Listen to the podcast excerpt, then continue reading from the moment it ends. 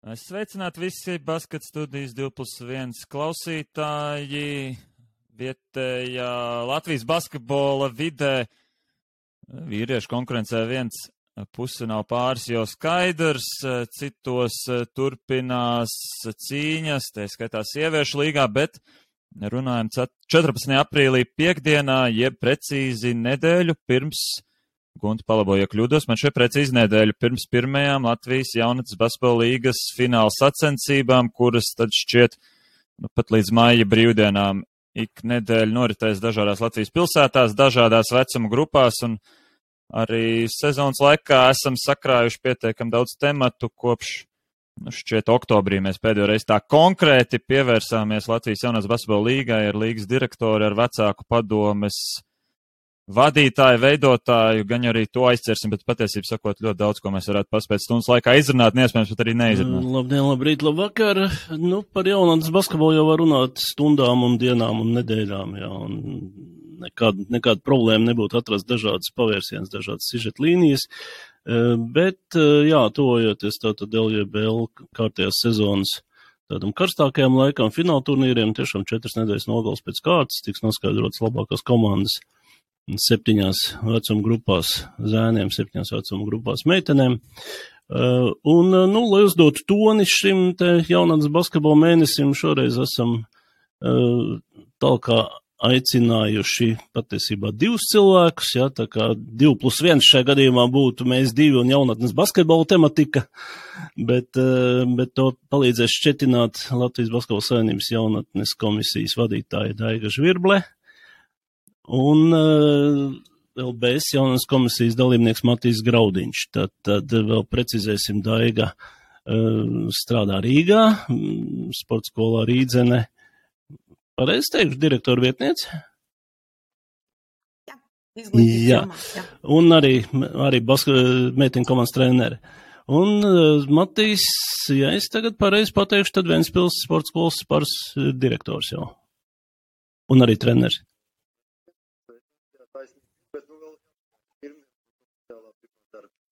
Aha, nu, es ceru, ka līdz pirmdienai nekas. Cik zīmīgā brīdī. līdz... Jā, tad, tad, nu, iznāk tā kā apsveikums avansā, jā, bet es ceru, ka līdz pirmdienai nekas šai ziņā nemainīsies.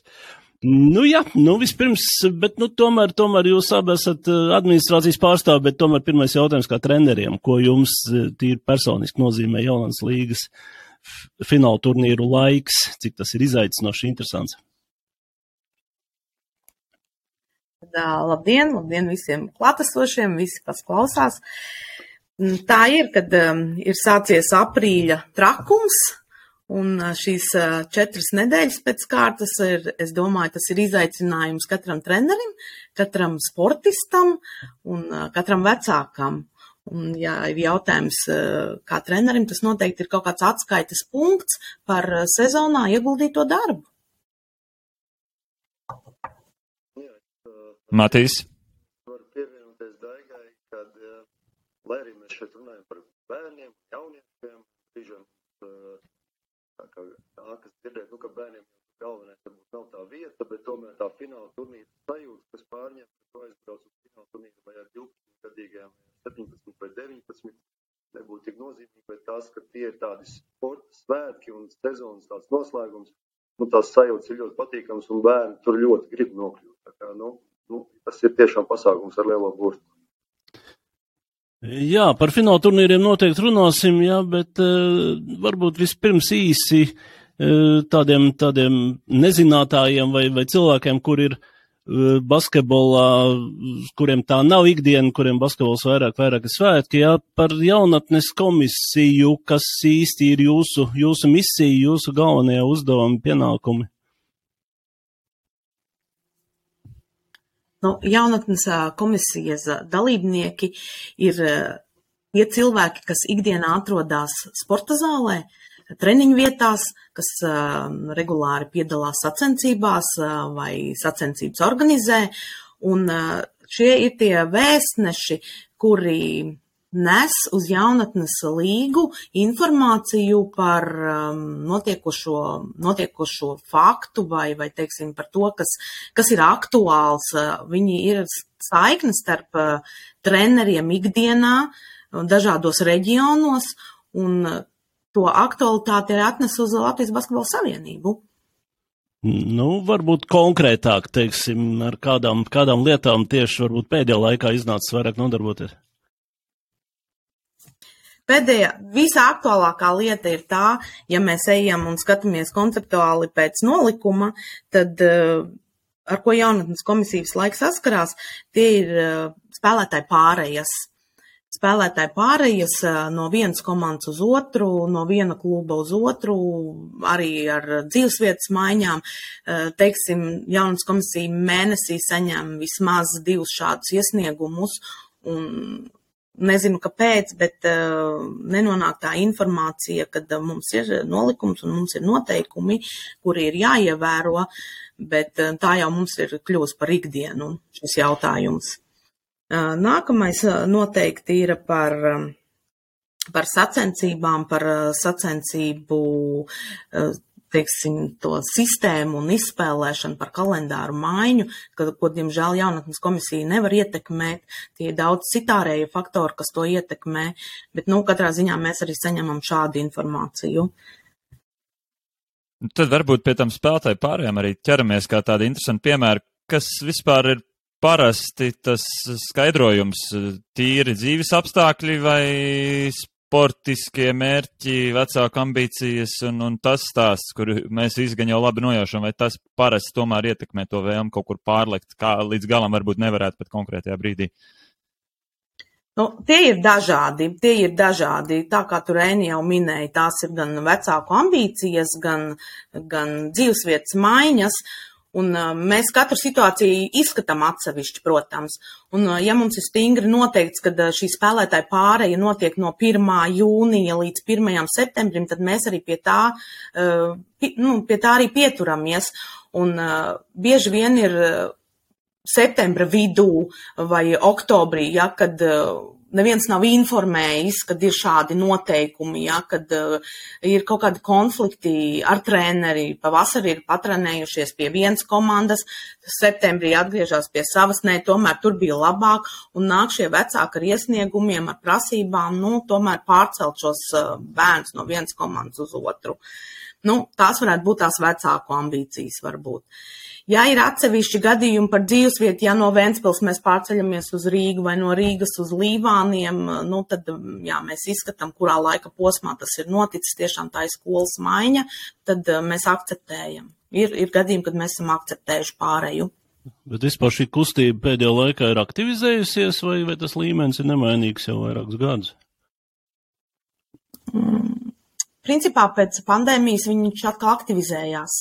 Noteikti aktivizējās bet mēs stingri pieturamies uh, pie nolikuma, jo tāds bija arī mūsu mērķis no 20. gada līdz 24. stingri pieturēties pie izstrādātā nolikuma un ne pa labi, ne pa kreisi, kā saka. Um, Tā ir. Matīs, kā no, kā no tavas perspektīvas ir ņemot vērā Ventspils vietu Latvijas basketbolā, tas nav noslēpums pie jums pārnāk puikas meitenes no rojas, talsiem, kandavas kādos gadījumos, kur tā atslēga ir, lai tas tā veiksmīgāk noritētu? Nu, jā, ir tā, ka mēs, tā kā cen, mēs cenšamies strādāt labi, lai cilvēki, bērni no tuvākiem reģioniem gribētu nākt pie mums un radīt to piemēru tādu, lai, lai viņi šeit varētu atrasties un spēlēt. Uh, Un tā, tās pārējais mēs pārsvarā viņas arī viss ir bijušas šajā starpsezonā, un mums tas īsti problēmas nekad nav radījis, kopš ir šis nolikuma punkts izstrādāts. Tā kā es īsti šeit neredzu problēmu, ja tiek plānveidīgi strādāts un tiek rēķināts un skatīties uz, prie, skatīties uz priekšu, nu tad parasti ar šo nolikumu punktu problēmas nav. Tā kā, ja visi godprātīgi mēs to ievērojam, tad viss ir kārtībā. Bet, nu, respektīvi, tas īsais vēstījums arī, arī vecākiem, kuri varbūt, eh, nu, nesen ir ienākuši jaunās basketbola sistēmā, ka, nu, tomēr daudz lietas ir atrunāts nolikumos, dokumentos, un pirms veikt kaut kādas darbības, jau vajadzētu vienkārši iepazīties ar to, kas ir, un tad skatīties, vai jūsu gadījums ir tāds absolūts izņēmums un ir vērts vērsties, teiksim, jaunās komisijā ar kaut kādu īpašu lūgumu, jā, vai arī tomēr ir jāpakavējas dokumentiem, vai ne? Jā. Nē, nu, protams, tā, nu.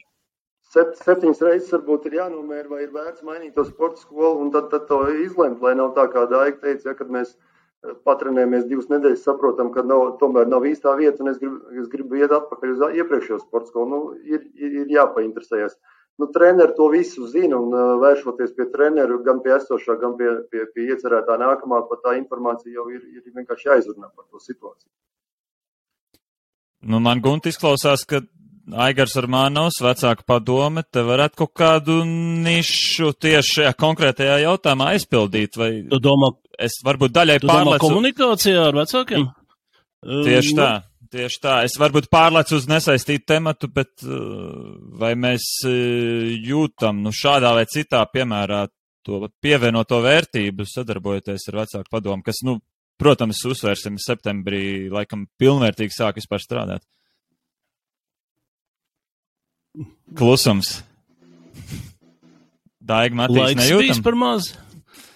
Vai arī komunikācija savstarpējā? Es domāju, ka savstarpējā komunikācija, jo eh, cik es esmu interesējusies, un arī man bija tā iespēja tikties ar um, vecāks padomas pārstāvi um, vadītāju, tad um, sākumā laikam ar lielu entuziasmu un ļoti daudz vecāki, tā kā um, jaunats līgas uh, dalībnieku vecāki iesaistījās šī procesā un tik līdz tad, nu, pie konkrētiem uzdevumiem un konkrētu mērķi jau mēs gājām, un, un tad palika arvien mazāk, mazāk, mazāk dalībnieki. Nu, tālāk uh, komunikācija nav bijusi. Es saprotu, ka viņiem ir noteikts uh, konkrēts uzdevums, kas jāizdara, un tad mēs arī gaidām šo pirmo uzdevumu, ar kādu nāks uh, vecāku padomu. Mm, Jā, nu tas, ka entuziasms ar laiku mazinās, eh, tas jau nav nekas jauns. Tas jau tā kā visās jomās būtu un tā. Bet, eh, nu labi, jūs gaidiet iniciatīvu no viņiem, varbūt viņi gaida kaut ko, kaut ko no jums, ka jūs viņus tur aktīvāk pabikstīsiet un. Varbūt. Jā, bet Varbūt. uh, labi, bet vispār, eh, vispār jā, mēs pieskārāmies komunikācijai ne jau tikai ar vecāku padomu jaunizveidoto, bet, nu, vispār komunikācija ar vecākiem, jā. Mm, nu, kā, kā vispār vērtēt to situāciju gan, gan tādā, nu, jaunatnes komisijas līmenī, jo skatoties, kas vispār Latvijā notiek, gan arī tajā, tajā ikdienas darbā, jūs jau abi divi strādājat arī sporta skolās, sa saskarieties ar vecākiem, tāpat kā spēlētājiem paudzes mainās, tā mainās arī vecāku paudzes, jā, vai tur ir kaut kādas tendences novērojamas? Nu, man jau gribētos teikt, ka eh, vecāku ietekme ir ne, ne tikai liela, bet viņa ir fenomenāli liela. Jā. Kad eh, šobrīd, eh, diemžēl, visās jomās eh, dominē vecāki. Protams, ir treneru nostāja, sporta skolu nostāja, cik tuvu mēs šo vecāku laižam un cik daudz mēs viņu uzklausām. Bet, jā, šodien, šodien ļoti daudz nosaka vecāki. Tā ir. Tas vārds, diemžēl, iespruka nejauši, vai, vai tā tomēr ir, um, nu, zin, kā uz katru lietu var skatīties kā uz iespēju un kā uz problēmu, jā? Vai tur tomēr tā problēma ņem virsroku pašlaik jau? Es, do, jā, es domāju, ka tā ir problēma.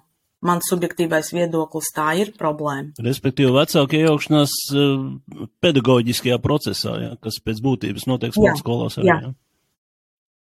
Jā. Matīs Ventspēlī līdzīgas problēmas. Uh, nu, ja godīgi jāsaka, tā ir tāda, es domāju, kopēja problēma Latvijā kopumā. Bet, jo mums jāsaprot, ka nu, komandas sporta spēlēs ir ļoti daudz dalībnieki, bet nu, laukumā ir vietas tikai pieciem cilvēkiem. Un tad tie, kuri netiek laukumā, tiem vecākiem jau parasti, nu, katram jau tas savs bērns ir tuvāks un mīļāks un labāks nekā viņš varbūt ir patiesībā. Un līdz ar to viņam liekas, ka viņš to spēļu laiku ir pelnījis vairāk, viņam ir kā jāpienākās lielākai lomai komandā un tā tālāk.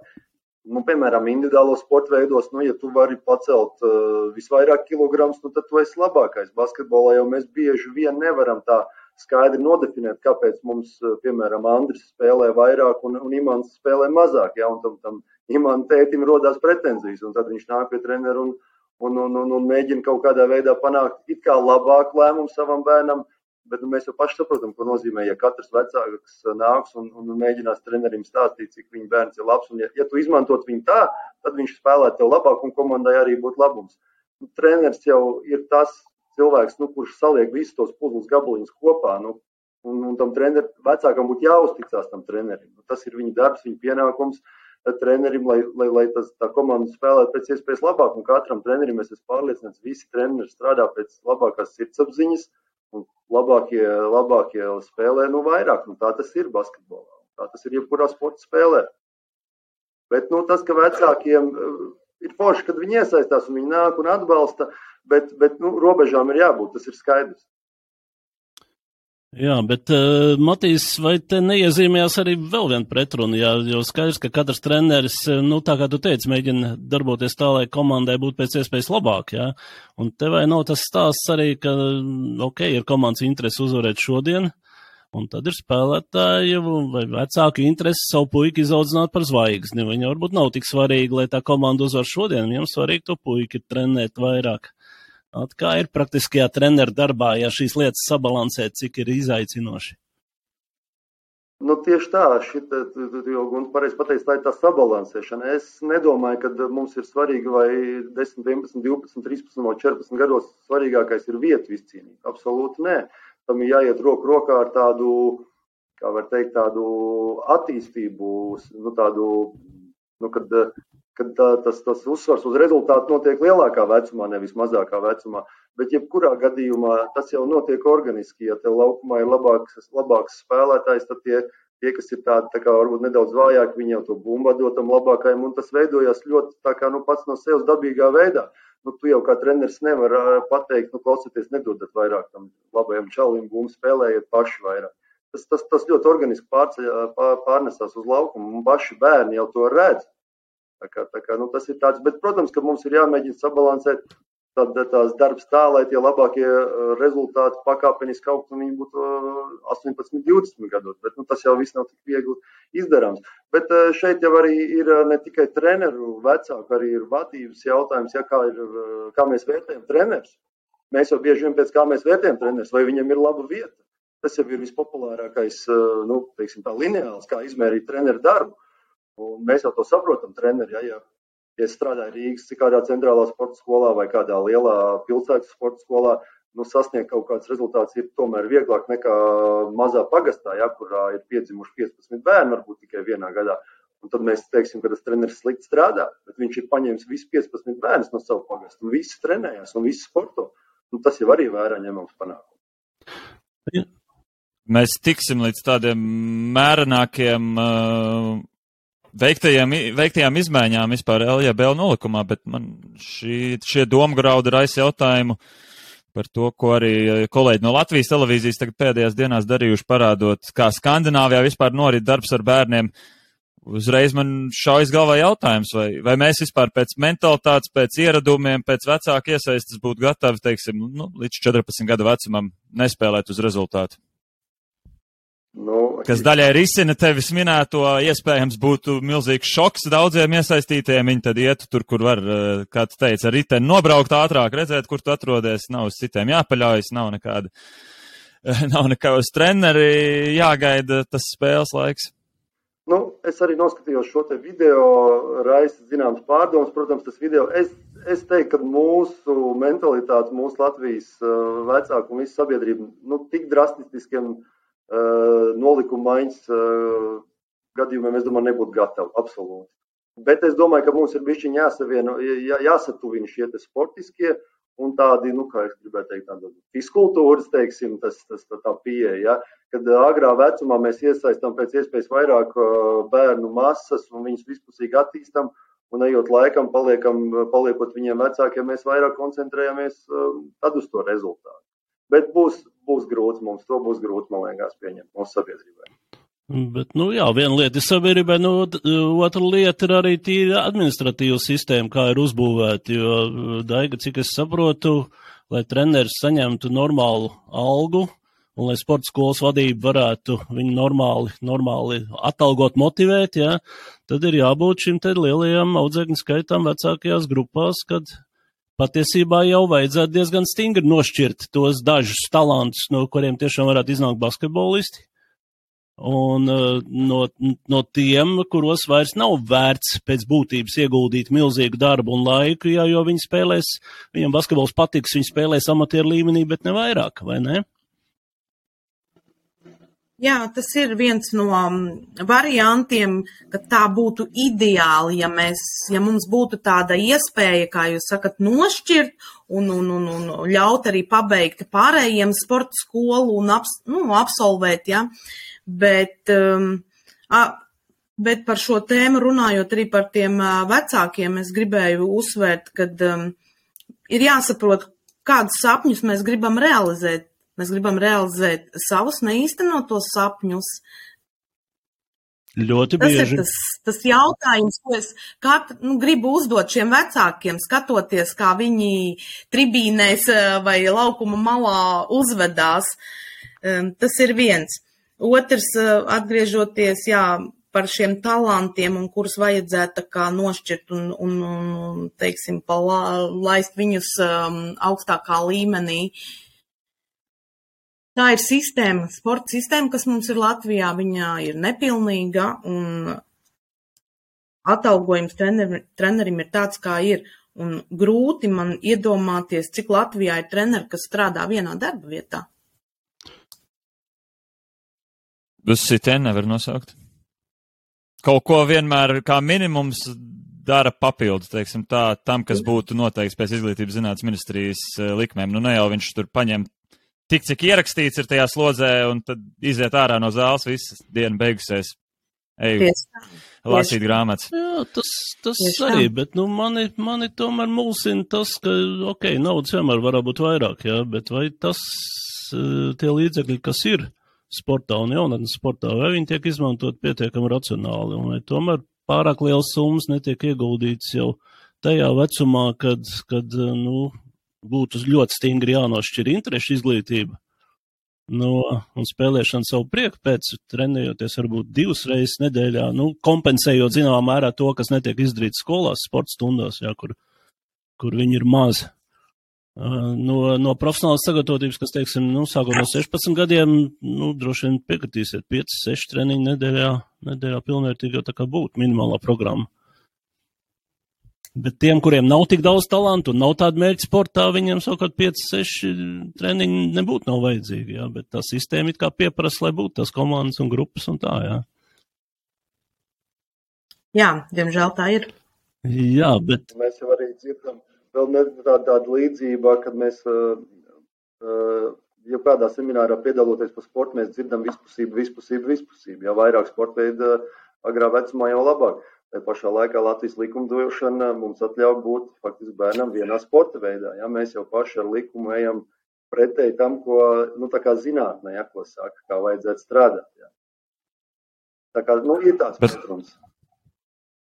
Te, teorijā, nu, basketbola treneris jau, protams, arī savu mazo to MT grupiņu var uh, vadīt, nu, dodot visus iespējamos sporta veidus pēc kārtas. Vai, vai kaut ko vai kaut kas pēc likuma arī to liedz? Nu, iekšāvās grupas, ko dēvē par uh, basketbola grupu. Nē, to, protams, likums neliedz, un tu vari nodarboties ar sporta veidiem, un nav jābūt visiem akreditētiem tavā sporta skolā. Tad tas viss ir uh, izdarāms. Jautājums jau ir, vai katrs treneris, arī tas basketbola treneris, vai perfekti var iemācīt uh, nu, skriešanas kādus uzdevumus, vai, vai, vai, piemēram, kūleņu mešanu, kūleņu mešanu un tādas lietas. Jā. Un, un tā pašā pieminētajā Norvēģijā, ja es pareizi atceros, tad uh, Eh, sporta veidā treniņš ir vienreiz nedēļā, vienreiz nedēļā tev futbols, vienreiz nedēļā kalnu slēpošana un tā tālāk. Un uh, es pieļauju, ka to uh, nodarbību vada to sporta veidu speciālists, nevis viens treneris visus. Tas jau tāpat kā skolā, matemātika, latviešu valoda un, un, un fizika. Ja, nu. Kaut kādā vecumā to tu vari viens treneris pats izdarīt, bet kaut kādā vecumā jau īsti vairs ne. Kā ir tagad ar vieglatlētikas speciālistu piesaisti basketbola skolās? Variet paņemt darbā oficiāli un sabalansēt slodzes un, un samaks arī? Nu, šis jautājums arī ir bijis aktuāls un vēl joprojām tiek aktualizēts. Jo, ja sportskolā nav vieglatlētika, tad kā var pieņemt vieglatlētikas treneri? Kā Uz viņš, var- esošo treneru slodžu. kā viņš var strādāt basketbola programmā?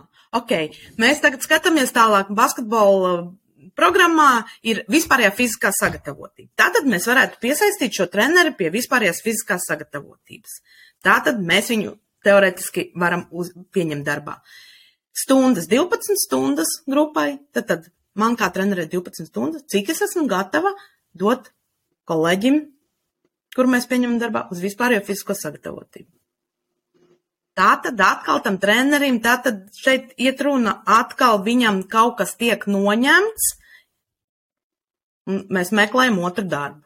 Tas saucās tā laikam. Jā, Nu, es piebildīšu, ja, ja vien nav ļoti pretīm nākoša pašvaldība, visticamāk, kam augsta prioritāte ir basketbols un kas, nu, kaut kādā veidā caur uh, kabinetiem ir panākts lobbyis, kad, nu, lūk, te, tam konkrētiem sporta veidam mēs to speciālistu piesaistām. Cik esmu dzirdējis, nu, tas ir tāds, nu, zelta variants, ja, ja tas ir izpildāms, par, ar ko gan jau var daži tikai lepoties. Es, es godīgi sakot, pat uh, nezinu, Matīs, kā ar Ventspilī. Nu, mums ir ļoti līdzīgi tieši tā, kā tu minēji. Mums ir arī laba sadarbība ar basketbolu klubu Ventspils, kuru, kuras komandas vispārējais fiziskās sagatavošanas treneris arī palīdz sporta skolē vecākajās grupās. Nu, es zinu, ka Liepājā kaut kas līdzīgs ļoti notiekās, ja, kad, bet ir jābūt sadarbībai no vairākām pusēm. Sporta skolē vienai pašai šo jautājumu atrisināt ir, ir, ir ļoti grūti. Un, ja, ja ir sporta skola, kurā ir tā vieglietīgs noteikti, ir vieglāk, bet ja ir sporta skola, kurā ir tikai basketbols, nu, tad tas ir vēl problemātiskāk.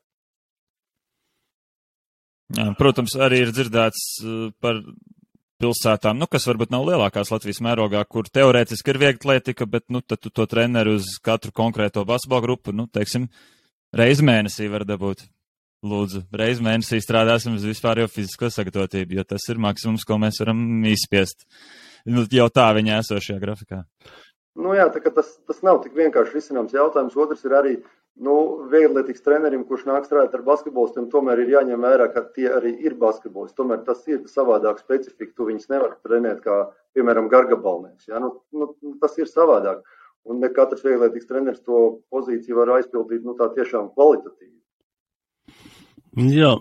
Nu, šeit būtu droši ļoti svarīgi piesaistīt uh, tieši kā mēs minējām tajās sākuma sagatavošanas grupās un uh, līdz kaut kādam, teiksim, līdz tiem 12, 13 gadiem, kur iemāca šos pamatus pareizi uh, skriet, pareizi likt pēdu, pareizi piezemēties, ja, un, un to, es domāju, vislabāk arī māk vieglatlētikas treneri iemācīt.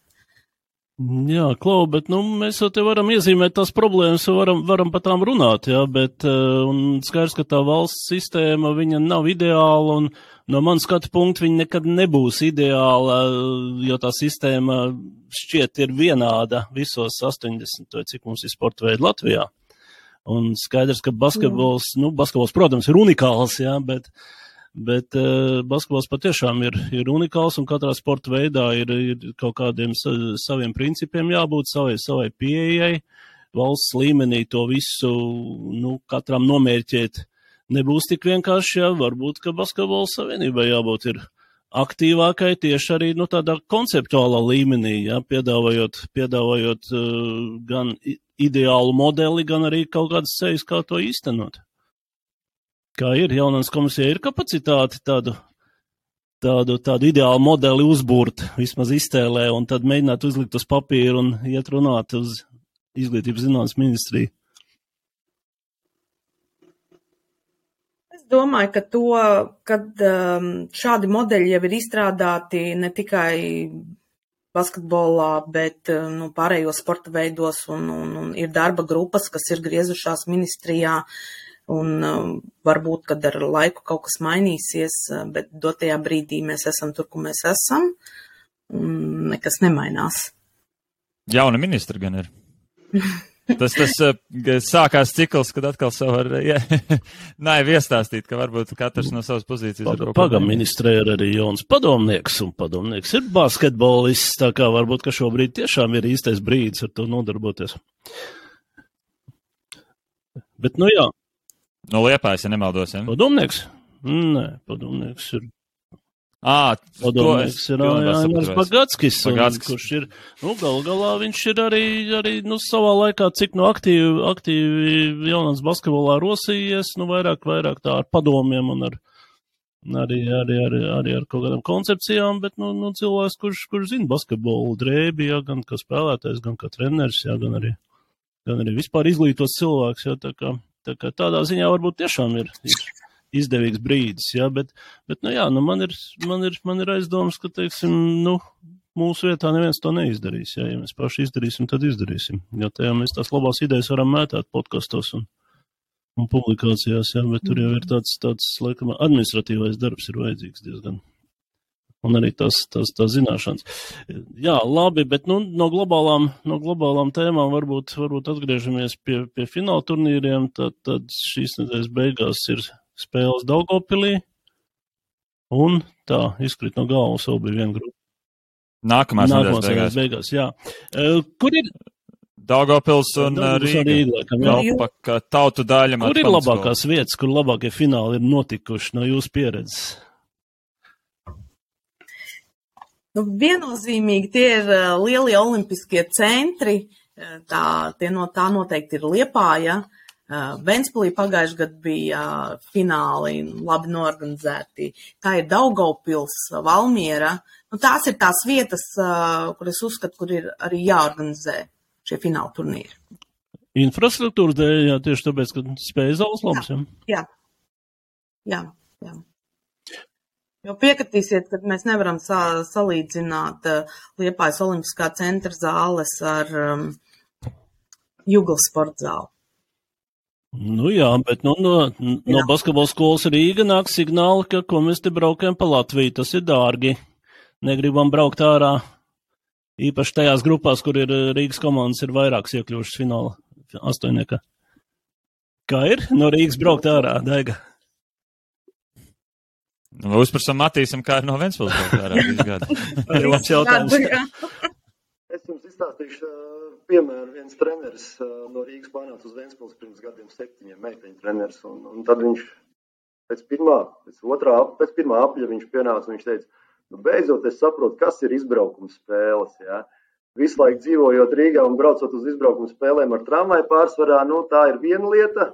Bet nu, mums, piemēram, tuvākā spēle tā faktiski ir Liepāja, tie ir 120 km. Mūsu izbraukumi ir nepārtraukti un autobusā pavadām ļoti daudz laika. Un, ja tev ir, piemēram, četras spēles liepājā, un tu jau brauc ar visām četrām kopā, un tu pavadi visu dienu liepājā. Ja jūglā ir izbraukuma spēle, piemēram, Rīdzenē, tad es braucu uz savu konkrēto spēli, nospēlēju vai novadu un braucu mājās. Jā. Savukārt mums, kas uh, dzīvo vienā Latvijas galā, nu, mums katrs izbraukums ir dienas garumā. Nu, tā gan arī tas ir. Un, un atgriežoties pie fināliem, nu, man šķiet, es, es pilnībā piekrītu Daigai, ka ir labāk, šīs ir tās labākās vietas, ko viņi nosauca. Bet vēl viens iemesls ir tas, tomēr, ka tur ir tās fināla sajūtas šajās vietās, jo tur lielākā daļa komandas paliek pa nakti. Bērni savā starpā satiekās, runājās, treneris satiekās un runājās. Un ir tiešām fināla turnīra sajūta. Nu, piemēram, šogad eh, man pašam personīgi sanāks ar 2009. gadiem Rīgā būt finālos, un es būšu vienīgais, nu, kurš, kurš paliks viesnīcā. Nu, nebūs ar ko kafiju iedzert. Jā, nu, tad tās fināla sajūtas īsti nerodās. Jā. Tā kā, nu, tas arī nav mazsvarīgi. Tas gan treneriem, gan bērniem. Un kā ar gadījumiem, nu, teiksim, kāda mazāk apdzīvota vieta, konkrēta vecuma grupiņa viņam stipra, ļoti grib norganizēt finālu, nu, tad es negribu nevienu aizvainot, nu, uzņem savā mazajā pilsētiņā to finālu, jo, nu, viņiem redz liels iespējas. Nu, tādu gadījumu jūs jau labi zinat, ir bijuši pa laikam, kur eh, svētku sajūtu grib radīt kādā mazākā centrā. Ir tur pievienotā vērtība vai kāda mīnus, kurus es neskatu?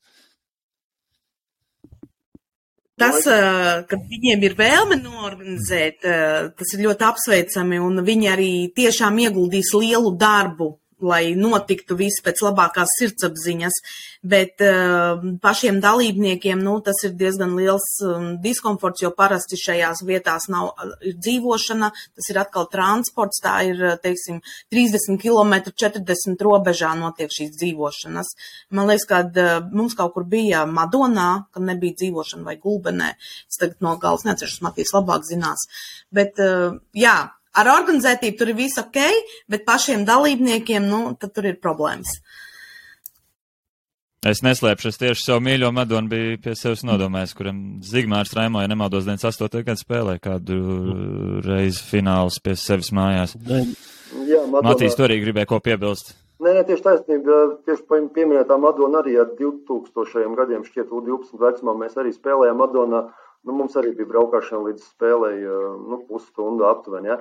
Un tagad ir jāņem vērā nākamais faktor, faktors, kad arī vecāki ļoti daudzi tajā fināla turnīra laikā grib būt tajā vietā un skatīties tās spēles. Un, un tās viesnīcas tajās vietās ir tik, cik viņas ir. Un uh, varbūt vienu fināla turnīru vienai grupai vēl ir iespējams paņemt astoņām komandām, nu tad 16 jau tas faktiski ir jau neiespējami. Nu, es no savas pieredzes varu teikt, ne tikai kā uh, basketlv redaktors, bet arī kā vecāks toreiz Madonā to problēmu atrisināja. Man meita spēlē arī Madonā finālā. Jā, tā kā, principā, ja grib, tad var atrisināt. Nav jau tik traki. Nē, protams, protams. Kādā veidā? Gunta? Atradām vietas, kur dzīvot. Un uh, patiesībā nē, tas nebija Madonas stāsts, tas bija Daugavpils stāsts. Nu jā, braucam 20 km, bet ļoti, ļoti skaista vieta, jā, netālu no Daugavpils, jā, tur, tur ideāli ezera krastā, jā, tā kā, tā kā, tā kā, tā kā, tā kā principā atrisināt var, jā, bet, uh, jā, bet, nu, kas tad ir īsti galvenais, jā, šajos, šajos finālos, tas sportiskais vai tas, vai tā, vai tā festivāla gaisotne? Vecākiem laikam tas festivāla gaisotne, jo, ja bērni neprasa un treneri neprasa, nu kad būs šīs fināla vietas, kad viņas tiks nosauktas, kurā vietā būs, tad vecāki šī ziņā gan ir ļoti aktīvi un, teiksim, jau pēc jaunā gada sāk interesēties, kurās vietās, lai rezervētu viesnīcas. Ja, tā kā vecāki šī ziņā ir visaktīvākie. Tad, um, Bet bērniem arī, arī tiek rīkots kaut kādas ārpus spēles aktivitātes, vai, vai, vai tas tomēr ir, nu, jaunieši paši mums aktīvi, iniciatīvas, bagāti, viņi jau kaut kā atrisina savas lietas. Jūs domājat tieši tajā fināla jā, laikā? Jā, ir vispār tāda tradīcija, vai, vai tas ir atkarīgs no katra rīkotāja, varbūt var kāds aktīvāks, kāds mazāk aktīvs. Vai viņi ir tā noslogāti ar spēlēm, ka tur faktiski īsti, īsti laika nav, ja tas tusiņš tur veidojās dabīgā veidā sportzālē? Jā, nu, nu laikam no, no treneru viedokļa un no bērnu, no bērnu skata punkta, nu tās tomēr ir sacensības, un tās ir sacensības, kur mēs izcīnam vietu un noskaidrojam tad, tad uh, regulārā, nu, čempions, kā saka, jā. Um, noteikti, kad um, papildus pasākumi netiek organizēti. Bērniem noteikti ne.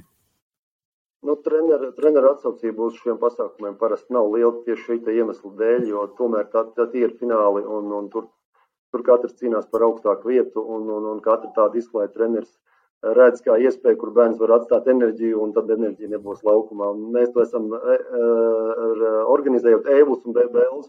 Mēs bieži piedāvājam akvaparku apmeklējumu un ir ļoti daudz treneru, kur pasaka, nē, nē, nē, nē, nē mums nav laika izklaidēm, mums ir jāiet mājās, laicīgi gulēt un, un jābūt spēlē gataviem. Tā kā tas tā ir dabiski ir sanācis. Tas ir tīri finālos, ir no sporta. Un treneri arī nokontrolē, ka tiešām aiziet gulēt. Bet, protams, vienmēr. Nu jā, basketbolisti ir disciplinēti cilvēki, tā kā jā, nekādu šaubu. Par basketbolistu disciplinētību, starp citu, standarts fināla turnīros nesekmīgi nespēlē. Tas ir pirms kaut kāda laika ievies, tur, tur visādi arī komentāri bijuši, bet, nu, tas ir tā kā pieņemts, pieņemts jau kā, kā neizbēgama prasība, kā ir, kā ir realitāte, vai, vai saskaraties arī ar kaut kādām problēmām šai ziņā, vai kāds protestē, vai kāds varbūt paslēpjās un paslēpj savus, savu liecību, neparāda un tomēr ieš, iešmauc iekšā ar dalībniekiem? Nu, jāsaka godīgi, ka no sākuma bija šūmēšanās, kā saka, par šādu punktu. It sevišķi, kad mēs nomainījām no trīs komats, ka var spēlēt, bet uh, nolikumā četras balles, visas četras balles un tālāk uz augšu drīkst spēlēt. Uh, dotajā brīdī tas, tas, ir, ir pieņ, tas ir pieņemts un uh, vairs to neviens neapstrīd. Un uh, treneri paši to akceptē, un līdz ar to bērnam ir iespēja, nolikumā pat ir iestrādāts, kad viņam no jaunā gada tad, tad ir pieņem šīs atzīmes, un viņš var labot, un tas ir viņu, viņu iespējas, vai nu tu spēlē finālā vai nē. Un tā ir arī motivācija varbūt tiem slinkākajiem tomēr saņemties, lai viss būtu atzīmes, būtu sekmīgas, un viņš varētu ņemt dalību fināla turnīrā. Šeit uh, bija interesants jautājums. Ja mums ob obligātā izglītība ir līdz 9. klasei, Tātad mēs atzīmes arī prasām līdz 9. klasē. Ja vidusskola nav obligāta, kāpēc mēs prasām atzīmes? No vecāka puses tas, tas nāca. Jā, Nu, Drāzs. kāda atbilde? Interesants jautājums, pareizi. Bet uh, tad uh, mums um, ar lepnumu jāsaka, ka uh, Basketbola savienība ir par izglītību. Un uh, basketbola savienībā, uh, basketbola saimē vajag gudrus cilvēkus un gudrus uh, profesionāļus. Un gal galā mums taču arī ir win-win programma, vai ne, ar ko mēs ejam un lepojamies, kad ar basketbolu var iegūt arī labu izglītību, un basketbols palīdzēs iestāties augstskolās, un, un, un varbūt pat nodrošinās tālāk kaut kādu karjeras iespēju kā basketbolistam savienotam mācībām. Nu, tad tur laikam nesekmīgie. Tā kā neiet viens soli solī ar to. Nu, jā, nu, bet jaunās līgā 7000 dalībnieku skaidrs, ka, teiksim, mēs runājam par labāko tūkstoti diviem, kas uh, pretendē uz win-win, jā, bet uh, ir jau arī tas, ir jau arī tas otrais, jā. otrais, otrā frakcija, jā, kur, kur šādā veidā jāmotivē. Matīs, ir bijusi praksē eh, problēma kādu, dalību, kādu labu spēlētāju dabūt cauri šim te mācības ietam? Vai Ventspēlī viss kārtībā ar izglītību arī? Nu, vienmēr jau var labāk. Nē, ir bijuši gadījumi, kad kāds, nu, teiksim, ā, tiešām tāds vērā ņemams ā, komandas palīgs netiek uz fināla turnīru, bet tie ir izņēmumi. Tas noteikti nav sistemātiski. Tas ir tāds, nu, tiešām izņēmums. Ik, ik pa gadiem kāds varbūt parādās, bet, bet, bet ļoti, tas ir redz gadījums. Bet par šo, to, par šo nolikumu punktu es domāju, ka vispriecīgākie ir vispār izglītošo skolu skolotāji. Jo basketbolisti uzreiz aprīlī var redzēt, kurš gatavojas fināliem, un tad tie skolā pie skolotājiem rindā stāv. Tā kā eh, parasti viss mājās sāk iet labot, tad basketbolisti jau aprīlī sāk, eh, sāk, sāk skolotāji tramdīt. Vēl jau ir Tiešām audzinātā, audzinātājs saku ļoti lielu paldies savienībai, ir šāds te nolikuma punkts, un ka tas motivē bērnu skolā labāk mācīt. Un vēl jau gribētos cerēt, ka arī vecāki saka paldies basketbola savienībai par šo prasību. Es domāju, ka absolūtais vairums noteikti. Mm. Nu, protams. Jā, bet Tie, tie, kuriem interesē bērnu izglītība, tie noteikti. labi, bet starp citu treneru, treneru frakcija ir pilnīgi vienot šai ziņā, vai jums tomēr ar acu kaktiņu jāpieskata, vai gadījumā kāds kolēģis tomēr nemēģina būt uh, lojāls pret savu nesekmīgo, vai, vai, vai treneru šai ziņā viss ir vienot prasībās? Nu, Es domāju, ka ir panākts. Jā, ka ir panākts jau tomēr, kad mēs pieturamies pie šī un ir vienoti, un treneri arī ir tikai atbalsta šo iniciatīvu.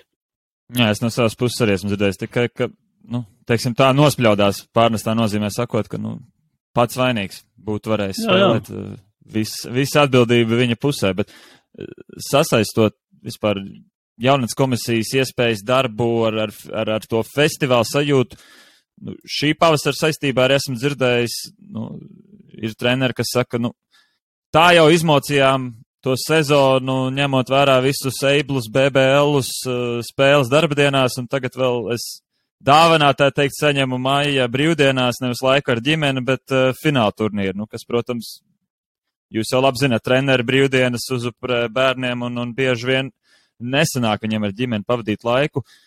Vai esam pavirzījušies kaut centimetru pozitīvā virzienā ar tām kalendāru grūtībām, lai to sezonu izspēlētu līdz fināliem un tad vēl saprātīgi aizvadītu, vai, vai, vai tur ir kaut kāds risinājums rasts? Nu, protams, kā jau teicu, galvenais problēma cēlons ir tie neskaitāmie turnīri. Tieši tā, nu, es domāju, ka mums ir um, jāsaprot visiem, ka uh, Latvijas uh, jaunatnes uh, basketbola līgas čempionāts ir primārais. Primārais un uh, no gadu uz gadu notiek uh, šī spē, šie fināli, aprīļa beigas, maija sākums, nekas nemainās.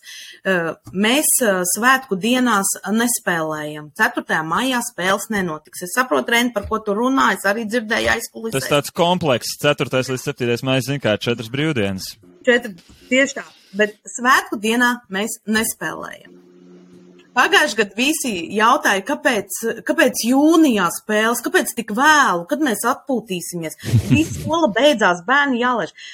Nekad mēs visiem nebūsim labi, bet mēs pieturamies pie tā, kas mums ir bijis, un uh, svētku dienās mēs nespēlējam.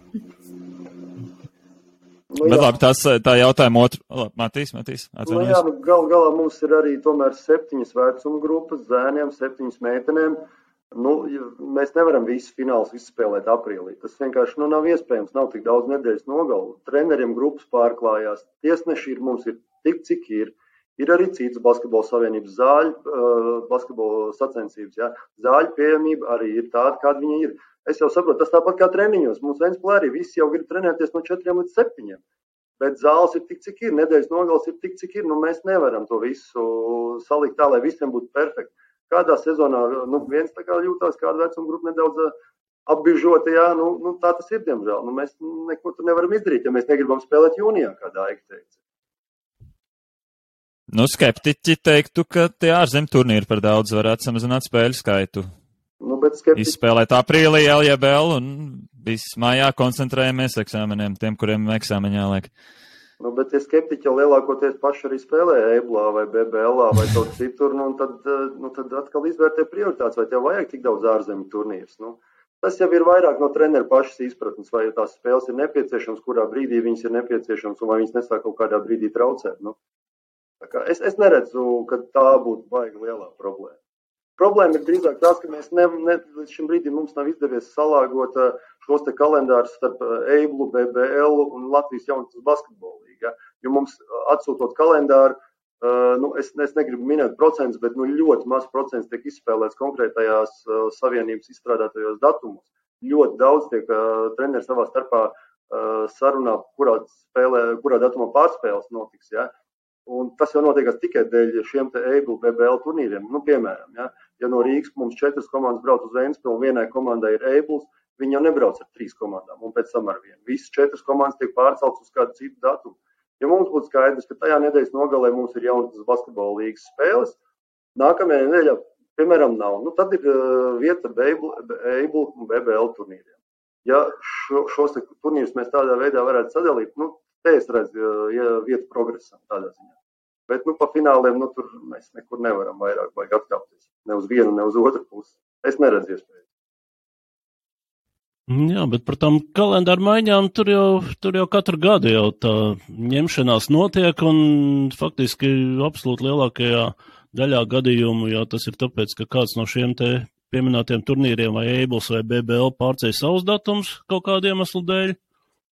Uh, un, un, un, bet, nu, treneri jau paši pielāgojās, treneri paši uz to parakstās, jā, varbūt, ka jaunats, Latvijas jaunas basketbola līgai jābūt ir stingrākai un, un stingrāk jāturās pie saviem datumiem, ja kāds, ja kāds, tajā, ja kāds pārceļ, grib pārcelt savas spēles, teiksim, šo starptautisko maču dēļ, varbūt, ka nevajag parakstīties, ja, bet vienkārši komandai piešķirt zaudējumu un izvēlēties savas prioritātes. Varbūt konsekventākiem jābūt, ne? Nu, Stingrākiem. jā. Iespējams, un tas varbūt arī motivētu šo visu organizāciju vadību sēsties pie viena galda un sadalīt šīs nedēļas nogales tā, lai nu, visi mēs esam apmierināti daudz maz ar to kalendāru. Nu, Tā, kā, nu, tā, Vasarā, tā varētu būt. vasarās jau it kā sēžās un sarunā, un, un sarunā, bet pēc tam kaut kāda iemesla dēļ sākās, sākās tās pārmaiņas. Ja, un, un ne no jaunatnes līgas puses, ne no Latvijas jaunas līgas puses, ja, bet sākās citur un sākās ķēdes reakcija. Nu, ko varbūt, jā, Ne, jā, jāsola, ka jaunatnes līgas administrācijai būs, būs stingrs konsekvents atbalsts no jaunatnes komisijas, tad arī varbūt būs vieglāk viņiem turēties kādās pozīcijās. Bet Nu, nevar aizmirst arī, es piebildīšu Guntu ātri, nu, bieži ir tas variants, ka, lūk, parādījies garām nelaižams turnīrs Igaunijā, Lietuvā, un Nu, kā tu tur nebrauks, pēkšņi viens sports skola. Tas jau viss tu Nu, jā, kā tu nebrauks? Mums vajag attīstību. Un vecāki ir gatavi maksāt arī par to, ka komandas brauc, brauc uz ārzemēm, jo tur ir cits smeķis, jā, nevis, ne, tie jaunatnes līga. Dievs. Tusiņš Nu, tur bet- Jā, labi, bet Nu jā, bet mēs pārmetums, mēs pārsvarā pārmetums tieši izskan tā kā savienības ja, jaunatnes līgas virzienā, kas, manuprāt, ir visnepareizāk, jo tā kā jūs teicāt, jaunatnes līgas kalendārs jau ir sen laicīgi saplānots un sastādīts, un visticamāk jau, ka tie starptautiskie turnīri ir tie, kas to kārtību nojauc, bet, bet pārmetums dabūt dzirdēt uh, jaunatnes līgu. Nu, bet valdība vienmēr vainīga pie visur. Cilvēki jau spogulī neskatās, pie visa vainīga valdība. Nu, bas- basketbola sēnība ir basketbola valdība, jo tā kā te jau ir pierasts pie tā. Tā kā jā.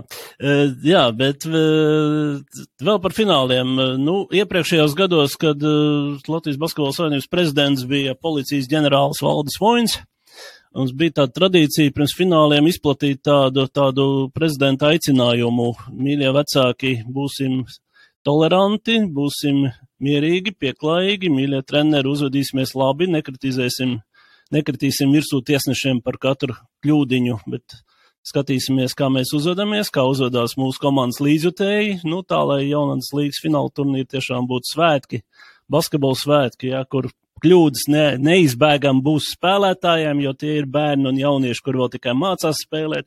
Kļūdas neizbēgam būt, būs tiesnešiem, jo liela daļa no viņiem arī vēl ir tikai jaunieši, kur vēl mācās tiesāt, jā. Bet uh, ar savstarpēju cieņu izturēsimies viens pret otru un, nu, nu tā. Tagad, tagad prezidents ir cits, jā, Vējoņa kungam ir varbūt, varbūt mazliet, mazliet cits pieeja, viņam nav tik stingra balss, kā bija policijas ģenerālim, jā, bet, bet nu, nopietni runājot, kādu signālu vajadzētu aizsūtīt visiem, kas apmeklēs fināla turnīrus, un lai tas, lai būtu tribīnēs, būtu emocijas, bet lai viņas turētos tomēr pieklājības robežās, un lai viņas būtu patīkamas arī tajos brīžos, kad tavai komandai un tavai atvasēji neveicās varbūt tik labi, kā tev gribētos? Es domāju, ka tā, tāds vēstījum, vēstījumam jābūt arī šogad, jo mm, atkārtošanas nav nekas slikts.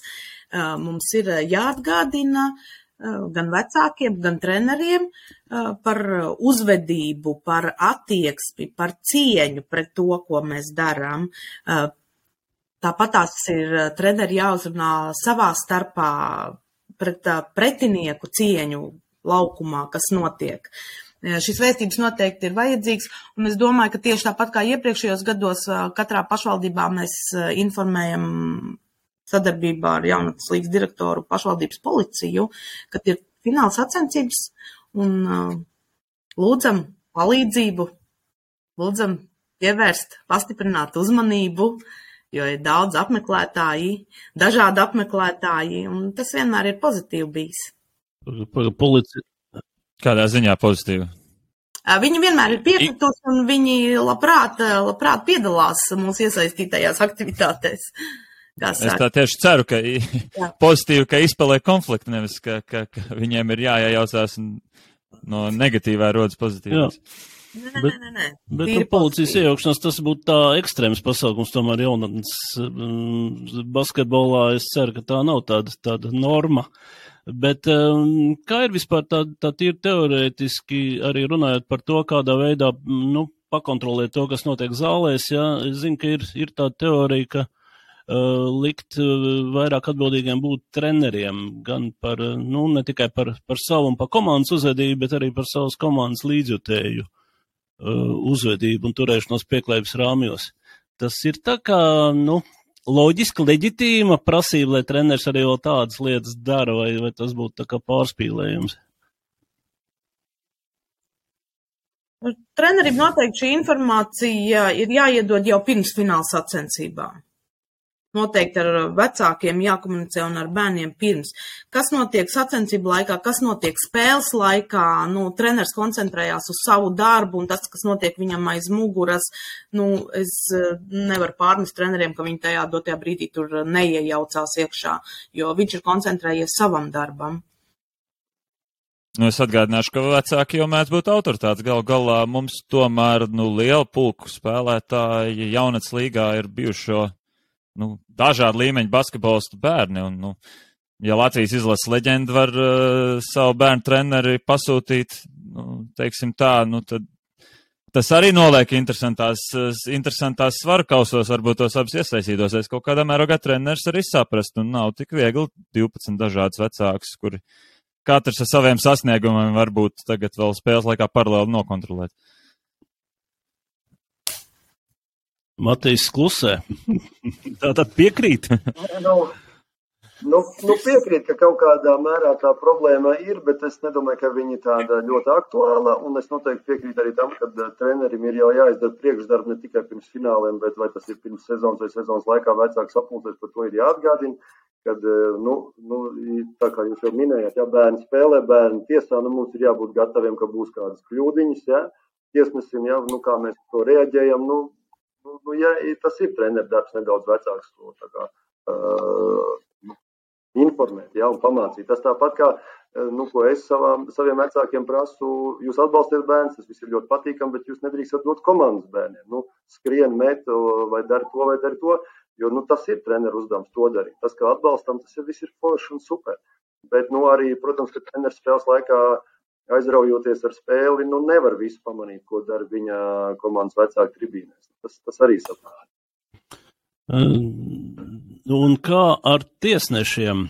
Tagad jau sociālo tīklu laikmatā te jau ik pa brīdim tāda amizanta video izpl iz izplatās gan nu, pat augstākās līgas spēlēs. Ja?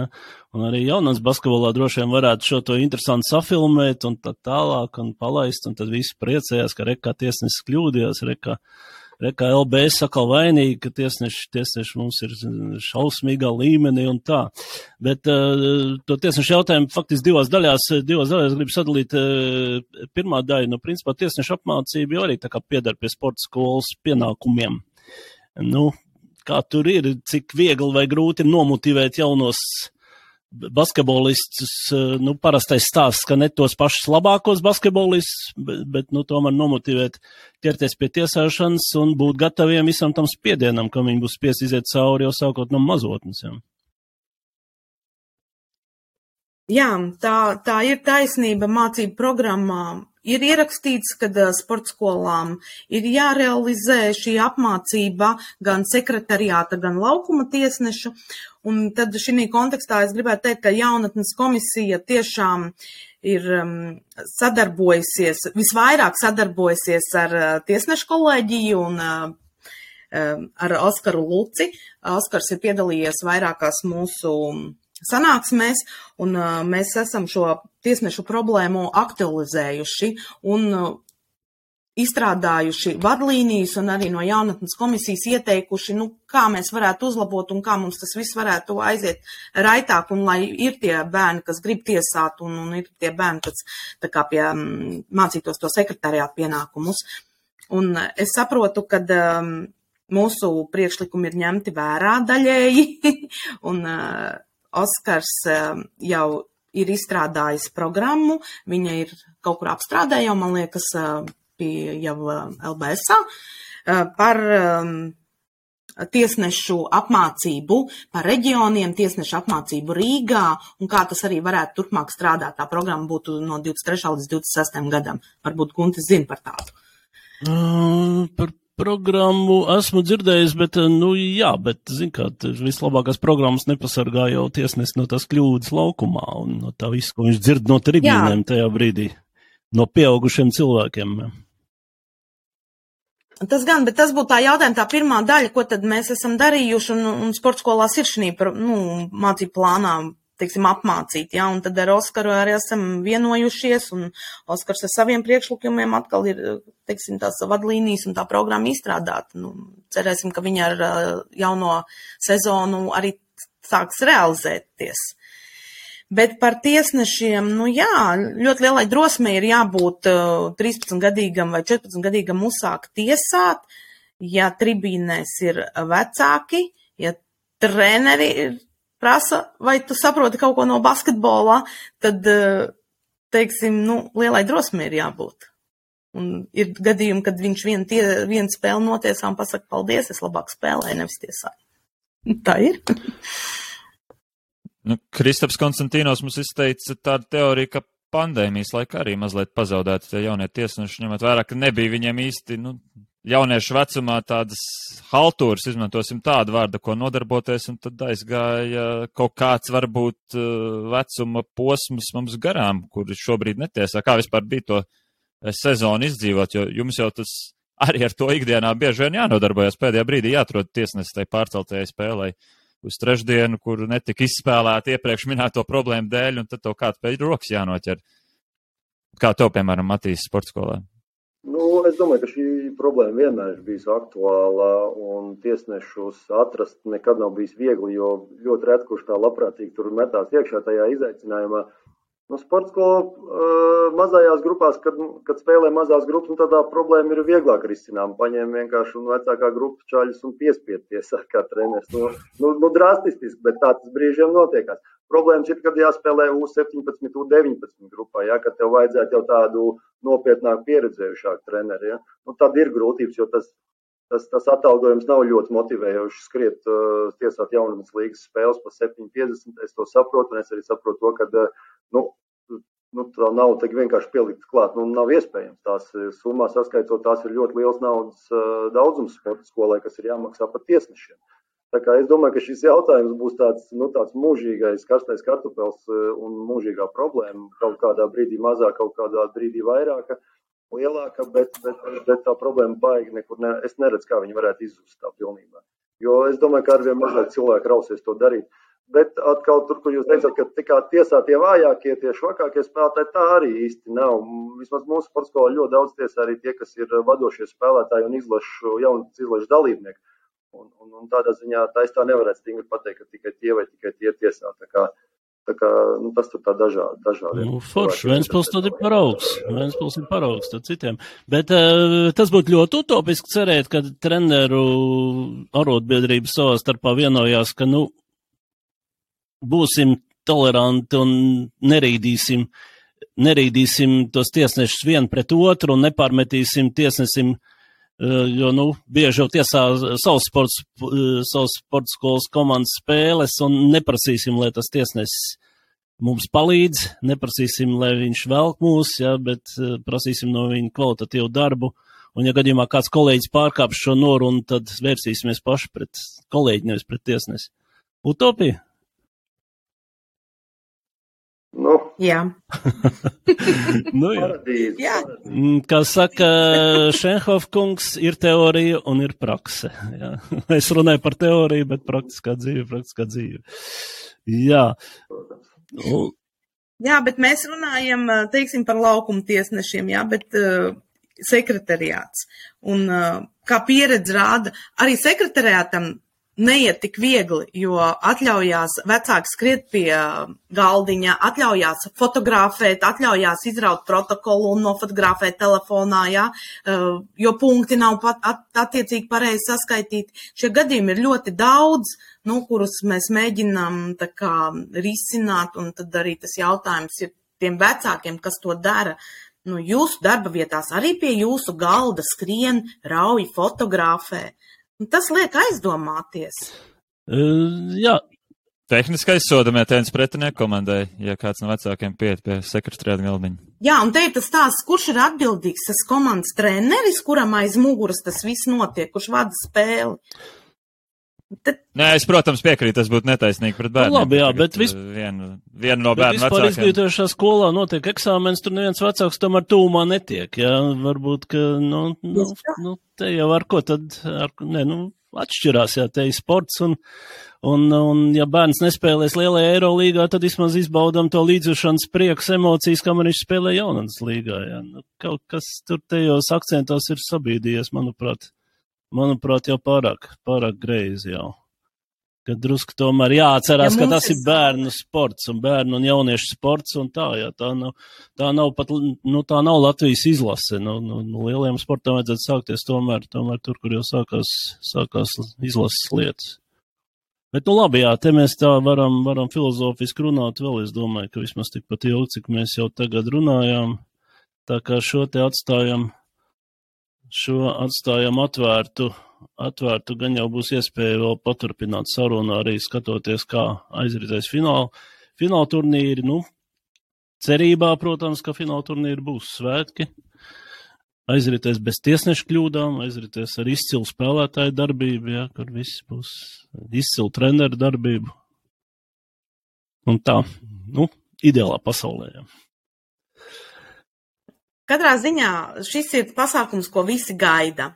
Visi ar lielu nepacietību un ar prieku gaida fināla sacensības. Jā, nu tad neļausim emocijām tas sabojāt un izbaudīsim basketbolu, saprotot, ka katrā no šīm 14 vecuma grupām uzvarēs tikai viena komanda. Jā, tomēr septiņi, septiņas fināla turnīra dalībnieces katrā grupā tomēr nebūs pavisam apmierināts droši vien ar dzīvi, bet es ceru, ka izbaudīs procesu. Labi, paldies. Tātad tiekamies 20, kas tas pa datumu ir 21, 22, 23. Aprīlis ir pirmā fināla turnīru nedēļa, un pēc tam, kā jau katru gadu, izņemot pandēmijas laiku, jā, bet kā katru gadu četras nedēļas pēc kārtas, dažādās vecuma grupās, dažādās Latvijas vietās. Skatīsimies un baudīsim basketbolu. Tieši tā. Paldies, Daiga, paldies, Matīs, paldies, klausītāji. Tiekamies jau jaunedēļ. tiekamies, Paldies! un tiekamies basketbolā.